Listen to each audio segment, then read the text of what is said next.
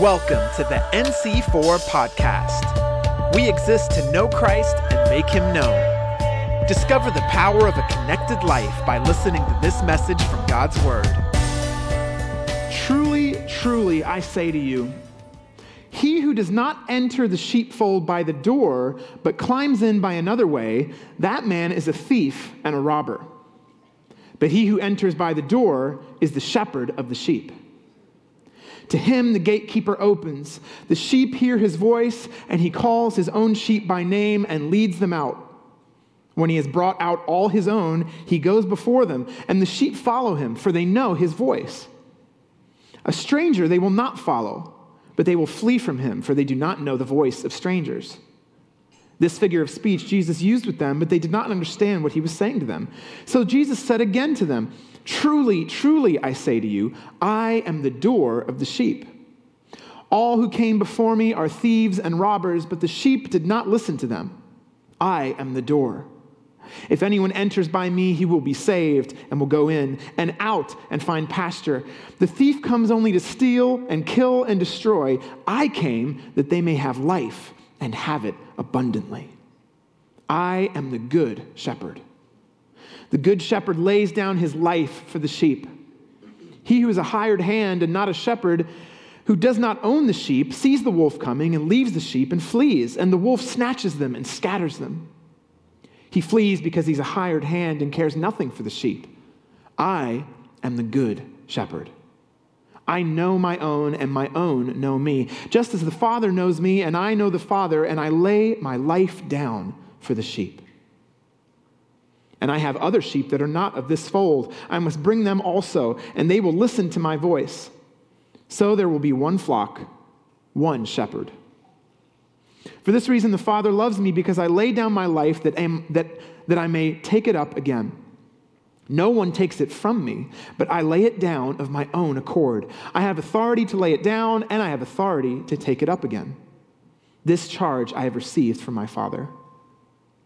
There was again a division among the Jews because of these words. Many of them said, He has a demon and is insane. Why listen to him? Others said, These are not the words of one who's oppressed by a demon. Can a demon open the eyes of the blind? At that time, the feast of dedication took place at Jerusalem. It was winter, and Jesus was walking in the temple in the colonnade of Solomon. So the Jews gathered around him and said to him, How long will you keep us in suspense? If you are the Christ, tell us plainly. Jesus answered them, I told you, and you do not believe. The works that I do in my Father's name bear witness about me, but you do not believe because you are not among my sheep. My sheep hear my voice, and I know them, and they follow me. I give them eternal life, and they will never perish, and no one will snatch them out of my hand. My Father, who's given them to me, is greater than all, and no one is able to snatch them out of the Father's hand. I and the Father are one. The Jews picked up stones again to, to stone him. Jesus answered them, I've shown you many good works from the Father. For which of them are you going to stone me? The Jews answered him, It's not for a good work that we're going to stone you, but for blasphemy, because you, being a man, make yourself God. Jesus answered them, Is it not written in your law, I said, You are gods? If he called them gods to whom the word of God came, and scripture cannot be broken, do you say of him whom the Father consecrated and sent into the world, You are blaspheming because I said I'm the Son of God? If I'm not doing the works of my Father, then do not believe me. But if I do them, even though you do not believe me, believe the works, that you may know and understand that the Father is in me and I am in the Father. Again, they sought to arrest him, but he escaped from their hands. He went away again across the Jordan to the place where John had been baptizing at first, and there he remained. And many came to him. And they said, John did no sign, but everything that John said about this man was true. And many believed in him there. This is the word of God. So I want to greet uh, Macungie campus who's joining us live this morning, and all of you online, and of course everyone here in Bethlehem. And today's message is the seventh in our series. It marks the halfway point, both in the book of John and in our series, uh, that you may believe. And we've been looking at John's good news through the prism of Jesus' signs and his I am statements. And with every one, we're asking, how does this passage point to true life in Jesus? That's kind of our interpretive key as we go through this.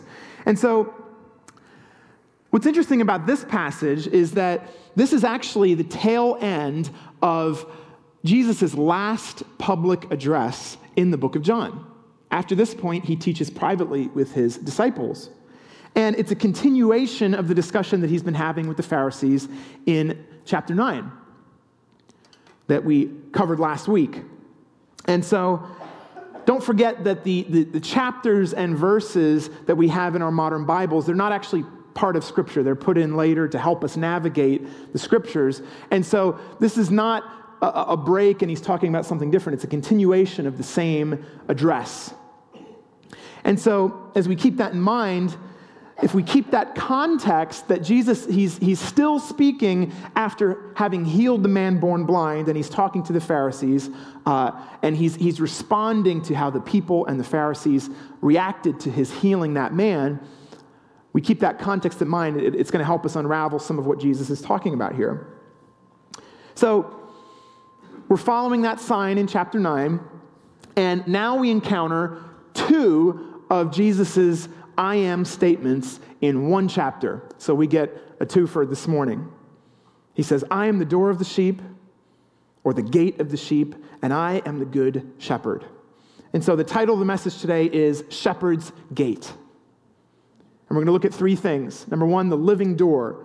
Secondly, the better shepherd. And thirdly, the wayward sheep. So, firstly, Jesus is the living door. Now, whenever I think of today's I am statements, it reminds me of an interaction I had with a, with a church member uh, a few years ago when we lived in Prague, um, not, not too far from where the conflict is happening right now. Uh, and we know a lot of people that are helping with that um, right now. But every time I think of this statement, I am the door, it makes me think of this, this, this one interaction I had. And it was um, I was in a little Bible study that met at a local Chexican restaurant, which is a mix between Czech food and Mexican, which is every bit as bad as it sounds.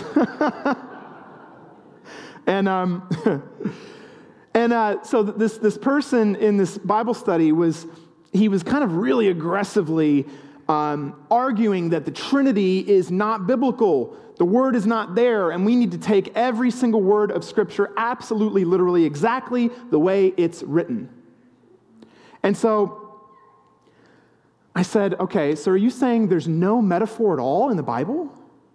He says, no, no, no. We have to take it exactly as it's written. We must interpret it literally. So I said, so when Jesus says, I am the door, am I meant to interpret that that he's a rectangular piece of wood? And we all laughed and it was funny, but the, the point came across, right? That um, this, is, this is a little bit of a strange statement. And I think of all the I am statements, this has got to be the most pedestrian of them. You know, the first one is, I'm the bread of life. I'm the light of the world. I'm the resurrection and the life. And here, he's a door. and so, when we try and get to the bottom of what he's talking about here, we, we confront a few questions. Now, first of all, when he says, I'm the door, he says that all that came before me who entered by different means were nothing but thieves and robbers, he says. Now, surely he's not talking about the prophets or the, the great heroes of Scripture. So, who is he talking about? And um, just as when, when uh, Julius Osunge talked about chapter 8, and it was, it was key to understanding chapter 8 to realize that Jesus is talking in the midst of the Feast of Tabernacles. It's important in this passage to realize that Jesus is talking in the midst of the Feast of Dedication, that um, more commonly today referred to as Hanukkah.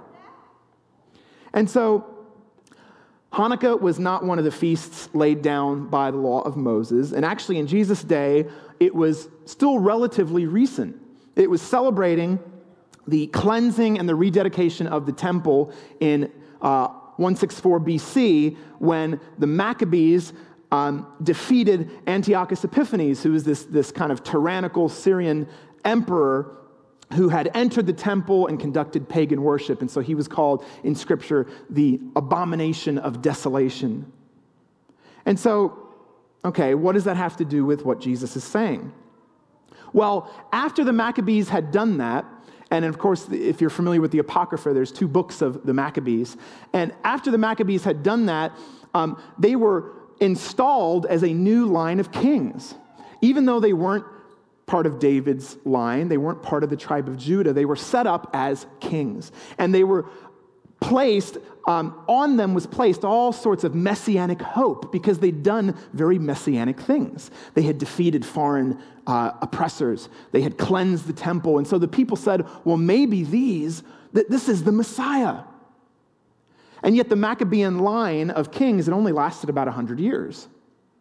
And then you've got the Herodian kings that come in. So Herod comes in, and Herod was only, you know, like part Jewish anyway. And, and, and um, Herod turns out to be this horrible tyrant, as we all know, uh, from the gospel stories. And so all of that is opened up to us as we realize that Jesus is talking in the midst of Hanukkah. And the reference for us, it's a little bit buried in history, but as Jesus is talking to his audience, the reference would have been quite clear.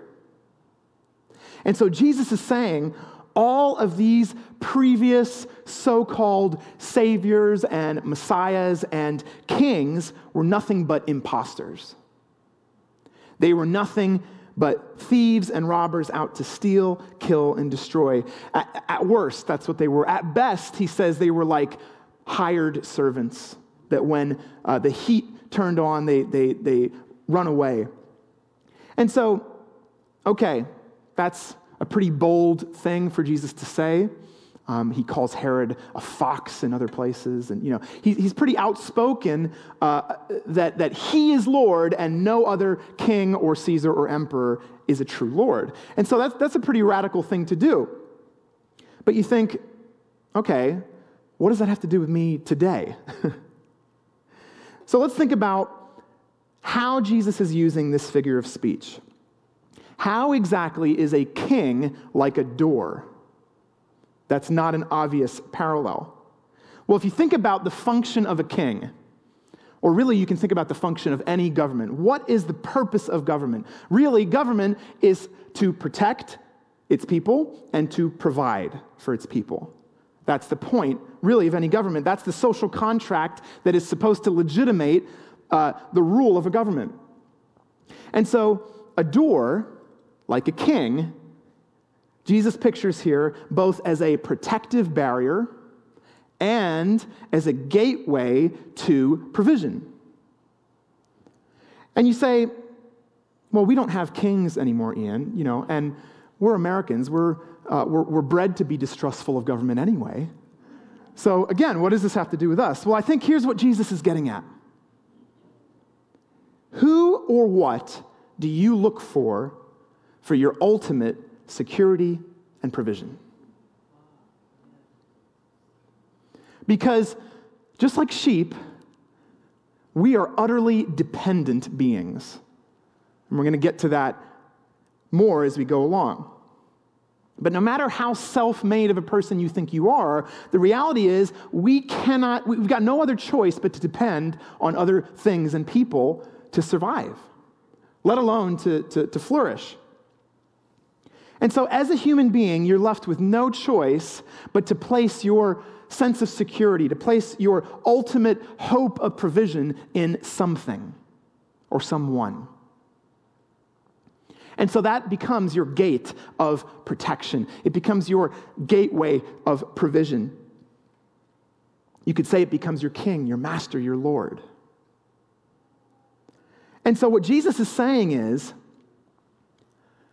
every king but him will eat you alive. And I think the author, David Foster, uh, David Foster Wallace, said it really well. Uh, in 2005, he gave a commencement speech at Kenyon College, and he says this not a Christian, by the way. He says, Everybody worships.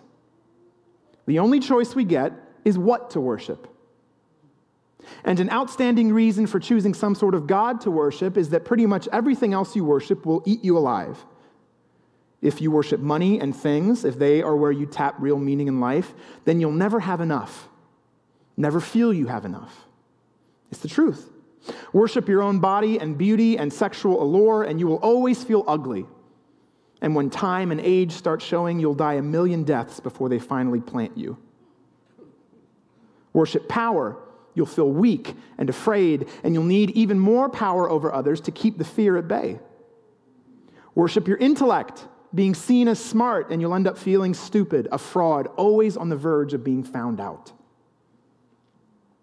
I think that's a profound insight. But here's Jesus, and he says, I am a king who's come not to steal, kill, and destroy, but to give life. Not to destroy, but to restore. And all of this in abundance. Perissos. And so there's, there's, there's another further layer to this word picture. When we think of shepherds, we think of these you know, great wide open fields, and, and, and that's part of the, the, the, the picture here. But um, in Middle Eastern villages, what would happen was families uh, would not have these massive flocks. They'd have a few sheep and they would share a sheep pen. And um, it would be between houses. It would almost be like a courtyard with a, with a wall that would often have vines on top of it. And so you've got a protective wall, and there was only one way in and out. That was the entrance. But it wasn't uh, guarded with a door, they didn't have a physical door on it. Rather, the shepherd himself would sleep across the entranceway so that the sheep wouldn't wander out and no intruders could get in without waking him up. So I guess Jesus is the door after all. and so this is why we can sum it up this way Jesus himself is the refuge and abundance we desire. Jesus himself is the refuge and abundance we desire. The gateway to real security, to real provision, to divine favor, it's not something that Jesus gives us. It's not something we get through him, it is him. The gateway to salvation and divine favor, it's not in copying Jesus' example. It's not in fulfilling certain religious ceremonies. It's not in having orthodox beliefs. It's not in the sacraments. It's not in exercising the spiritual gifts. It's not by righteous living. It is Him. He is the door. There is no other door. The shepherd himself is the door. But how can he make this kind of claim? How can he possibly say, I'm the only king that can offer you something like this? Well, in his second I am statement, we get Jesus' reasoning for this claim. And so it brings us to our second heading here Jesus is the better shepherd. Now, if the image of a door seemed a bit flat, uh, sorry, so sorry. The image of a shepherd uh, there's, there's a huge amount of depth and incredible richness in Scripture that is attached to the image of a shepherd. So we should first of all point out there was this royal allusion to a door. Well, there's, there's even a stronger royal allusion to the image of a shepherd because um, ancient kings were thought of as shepherds. Um, if, if anyone was into the Egyptians as a kid and you saw you know, Tutankhamun's uh, sarcophagus, you know, he's holding a shepherd's crook. And so um, ancient kings were seen as shepherds of their people. And because we know Jesus is talking to the Pharisees here, that points us not to just kings in general, it points us to a very specific shepherd king, which is David. And of course, the first thought that they would have had, the first thought that we have in thinking about David and shepherding is Psalm 23. Probably probably the most well known portion of Scripture. You know, it's read at uh, funerals, and, you know, lots of people have heard of the Lord is my shepherd. And so, um, Psalm 23, the shepherd is God. It's God who provides, who leads, who protects, who restores. And so there's, there's, there's this implicit incarnational language in that psalm. God is the shepherd walking and leading and protecting. And, and, um, and so God is physically present, walking with the sheep. And there's also this messianic uh, uh, allusion in there because David was the shepherd. And so Jesus is tying himself to both of those things. He's tying himself to God as the good shepherd, and he's tying himself to David as the messianic king. And so the implication when Jesus stands there and says, I am the good shepherd, the Pharisees would have found that a very obvious uh, claim. And so that, that explains why they go on to say, uh, this guy must be crazy. and, and they go on to ask him, okay, Jesus, just tell us, speak plainly. Are you the Messiah or not? And Jesus says, I have told you. And you want to ask Jesus, where did you tell them? Because he, he never just outright spells that out. He speaks in these kinds of ways using figures of speech and parables. And, and um, so I want to explore this a little bit. How is it that Jesus can say, I have already told you? Well, here is where that saying, I am the good shepherd, it goes much, much deeper. And this is why, all right? So, this is something I mentioned uh, briefly in the Advent series, but not everyone would have, would have heard it. And so, you have the symbol of the good shepherd in Psalm 23. But what we see is, as you follow the narrative of Scripture, is that that imagery gets picked up and expanded, and, and the, the revelation of God as Good Shepherd is progressively expanded as we go into the prophets um, leading up to Jesus' coming. So, Psalm 23, we have God the Good Shepherd, we have us, the, the, the sheep. Um, in Jeremiah 23, we also find the image of a good shepherd.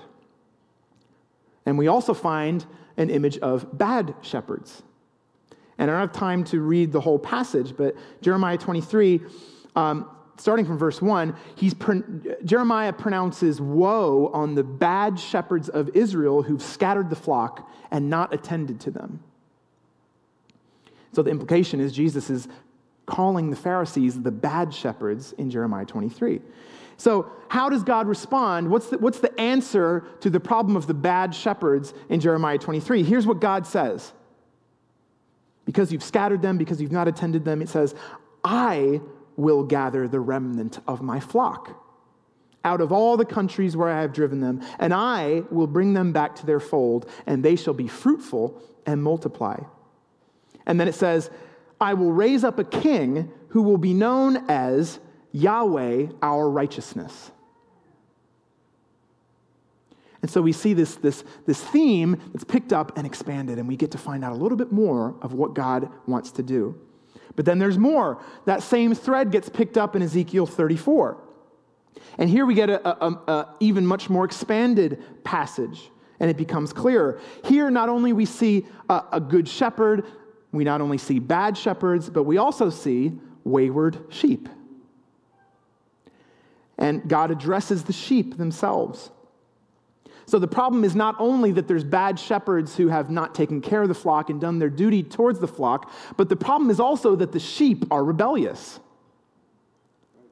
And so, what is God's response? Here's what he says. This absolutely blows my mind. He says, Behold, I, I myself will search for my sheep and will seek them out.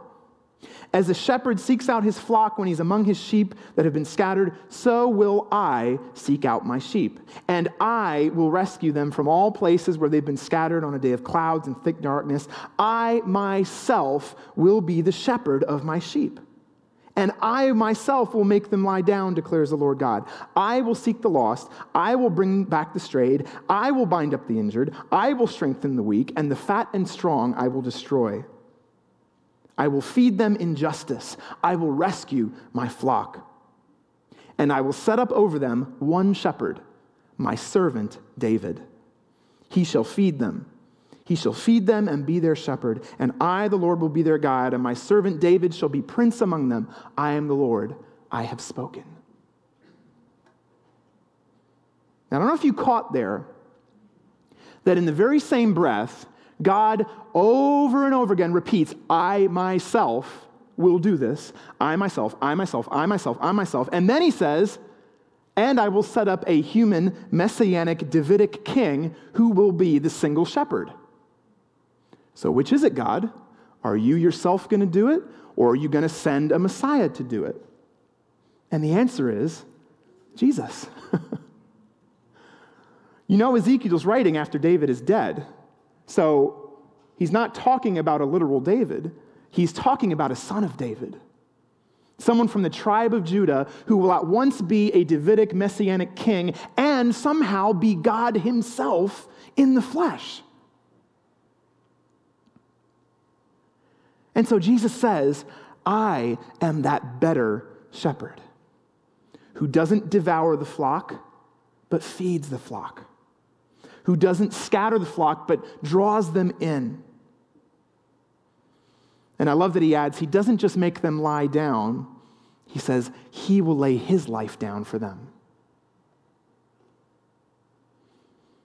See, when the, when the shepherds turned bad, God became our shepherd. And when not only the shepherds were to blame, but the sheep themselves, God the Son became a lamb willing to lay his life down for us. And so, this is where these two metaphors combine. Jesus proves he is our true shepherd by becoming our lamb. And of course, the words of Isaiah 53 6 and 7 say, All we like sheep have gone astray. We have turned every one to his own way, and the Lord has laid on him the iniquity of us all. He was oppressed and he was afflicted, yet he opened not his mouth, like a lamb that is led to the slaughter, and like a sheep that before its shearers is silent, so he opened not his mouth. And here in John chapter 10, we see Jesus say, I lay my life down for the sheep. And he does it as a sheep. And so he's not only the God that won't eat you up as you serve him, but he's the only one who allows himself to be eaten up for our sake. Jesus becomes the Passover lamb. And if you remember the story of the Passover, they had to actually eat the lamb as part of the whole deal. and so the lamb is consumed. And so, why? Why does he do this? Well, the consistent emphasis through all this is relationship. Jesus, the Good Shepherd, he's, he's unlike all these other kings, even if they're, they're not malicious necessarily, they're just hirelings. They're, they're ultimately more concerned about themselves than, than other people. And yet Jesus says he's not in it for something he can get out of this, he's in it for the sheep. Just as he's the door, the gate of protection and provision for us as sheep, we are his prize his beloved flock as a shepherd. And it says he knows us. We belong to him. He, he calls us individually by name. And if you've never done this, I encourage you to do it. Where he says, My sheep know my voice, that's a real thing. YouTube it, all right? Um, I did that yesterday, and it's so cool to see you can get all sorts of people calling out the, you know, the, doing the sheep call, and the sheep kind of ignore it. And then the shepherd comes and does the call, and they all run in. It's really cool. And so, Jesus leads us not by driving us, you know, and, and with, with sheepdogs nipping, nipping at our heels. He leads us by walking out in front of the sheep and leading them and the sheep follow him. And so it brings us to our last heading here, which is the wayward sheep. Because I don't know if you've thought about this, um, but if you recite, The Lord is my shepherd, well, that makes you a sheep, right? Now, if I say, You're such a sheep, it's not a compliment, is it? Right? No one wants to be a sheep. Why? Because sheep are really dumb animals. And um, I, I, don't have a vast personal experience of sheep, but growing up in the English countryside, there are a lot of sheep. And, you know, the, the interactions I've had with them have led me to the conclusion that they're not particularly majestic animals. All right? Their noise is really annoying. They're, you know, they're, they're just, they're dumb, slow, and helpless. and they smell, yeah. And so um, I, I, think the most majestic picture of a lamb is, is the Moravian seal. You know, our lamb has conquered. It's really cool. I like that. Um, but, you know, I've never seen, seen a lamb like that in real life. Um, now, beyond what I've seen, when I look in the reference books, they'll tell me um, there's not a lot of animals that are as useless in the wild as a sheep. They basically have no ability to defend themselves, and they stick together in flocks, so they're easy to spot. They're, e- they're, they're really easy prey. And so apparently, um, when they get lost, when they get separated from that, that flock, they, they go absolutely insane and, and freak out. And even when the shepherd goes and finds them, they can't calm them down. What, what they have to do is knock them on the floor and tie their legs up and swing them over their shoulder. And that's the only way to bring them back. And so, huh. You know what I love? This is another thing for you to Google. Google the oldest images of Jesus. And what you'll find among those images, the oldest depictions of Jesus from the catacombs in Rome are Jesus as the Good Shepherd. It's Jesus with a lamb or, or, or a, a sheep um, around his shoulders. And I've always thought if I ever got a tattoo, I'm not planning on getting one, but you know, I always thought if I got a tattoo, that's, that's what I'd want. and so um, someone's like, oh, that's cool. Someone's like, oh my gosh. You know. So according to Jesus, there's, there's some humbling news here for us because what he's saying is okay, there, we've talked about, you know, J- Jesus loves us enough that he's willing to give himself for us, and, and there's, you know, there is a, a, a incredible worth and value to humanity, and yet he's saying that spiritually we're not majestic lions. We're not, you know, intelligent dolphins or, you know, elegant antelope. We're dumb, slow, stubborn sheep. and without a shepherd, we are utterly, utterly lost. And we have no way to fend for ourselves. We have no way to provide for ourselves what we really need. And so we're extremely vulnerable. And so it makes me think if, if, if I'm a sheep, if you're a sheep, well, how, if Jesus is saying, you're a sheep and I'm the shepherd, and that's my reality as a sheep, well, it kind of makes you think, well, how can I really know that I'm okay? How can I know that I'm, I'm in the fold and I'm, I'm, that I'm saved, I'm safe? And there's a lot of people who have heard Jesus' voice, they, they, they've made a commitment to follow him, and yet you, you, you live in dread that one day you'll stand before him and he'll say, Depart from me, I never knew you. Go with the goats, not with the sheep. And if that thought has ever struck you, it's, it's a terrifying thought.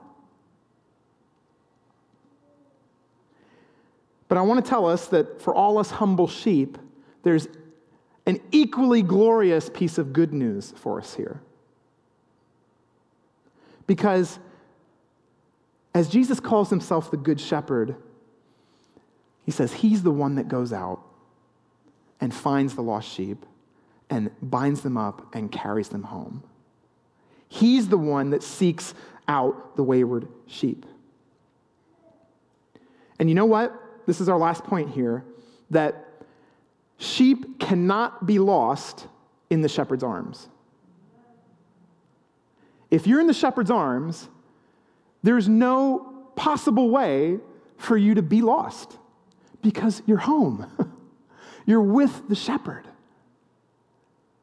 You're with the very one who is there to, to protect and guide and love and care. And so, in the shepherd's arms, it's impossible to be lost. And so, to all the lost sheep scattered around, around the world, this is what he says. He says, My sheep hear my voice, and I know them, and they follow me. I give them eternal life, and they will never perish. And no one will snatch them out of my hand. My Father, who's given them to me, is greater than all. No one is able to snatch them out of the Father's hands. I and the Father are one. And so here's what this passage tells us is that we can be utterly confident in our salvation. We can be utterly confident in our standing in God, not because there's anything that I can look to in me as the evidence of that, but because Jesus is the one carrying me. Someone says, Are you a Christian? You say, Well, I, I hope so. I'm trying. Right? What are you doing when you say that? You're looking at yourself, you're looking into your heart, and you're saying, I'm looking for the evidence in my life and character that will prove for sure that I really am a Christian and that I really do belong to Jesus. But that's the wrong place to look. The, the, the evidence that you're safe is not looking at the sheep, it's looking at the shepherd's arms. And if you're in the shepherd's arms, you have absolutely no reason to doubt or be afraid. You can be absolutely secure. It's impossible to be lost when you're carried in his arms. And so, I'm bringing this to a close. That uh, we'll have the, the, the worship team come back up. For all of us who are searching for a gateway, a gateway of protection, of, of true peace in the chaos of the world. For all of us who are searching for that place of, of provision, of, of, of meaning and purpose and flourishing in life, Jesus says, I am that living door.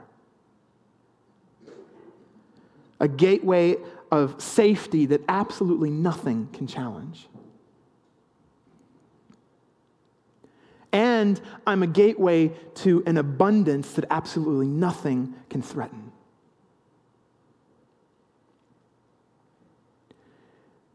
And Jesus says, I can say that. I can make that claim because I am the better shepherd. I'm the only shepherd who isn't out to steal, kill, and destroy. In fact, I'm the only one who's willing to give my life to destruction so that you could be saved.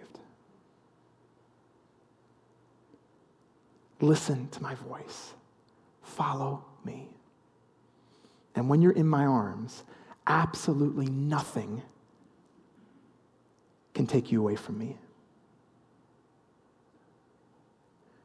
If you're in his arms, you can rest assured in your salvation. You can know. You don't only have to hope, you can know. And the evidence is him, it's not you. You know what a weight is? a weight of, uh, that's lifting off your shoulders right now? You can not only hope, but you can know that you're safe as long as you're trusting in his arms, not yourself or anything else. And so that is that's good news if you're a person that, that has heard his voice and is following him, but you still have that sense of, uh, do I really know? How can I really know that I'm saved? Well, put your eyes on him. Jesus says, just as Moses lifted up the serpent and all who looked on him would not be condemned, would be saved, as long as you, your eyes are fixed on Jesus, that is the sure hope of your salvation. And for those of us who might be listening to this online or in person, um, who have never responded to the voice of Jesus, I believe he's inviting you right now.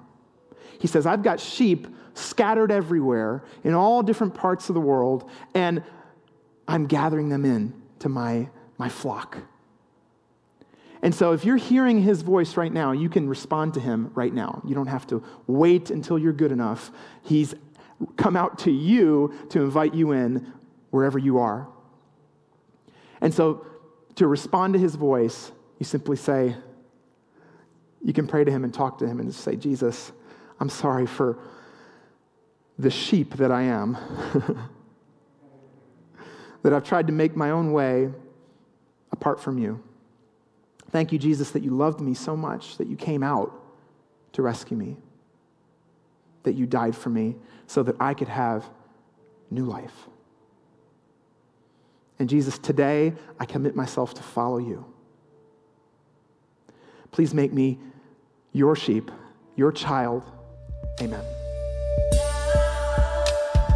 Thank you for listening to the NC4 podcast. For more info, visit our website at nc4.org. We believe in the power of a connected life. If you prayed to give your life to Jesus today, we'd love to help you walk it out together. Just text the word Jesus to 610 816 6062.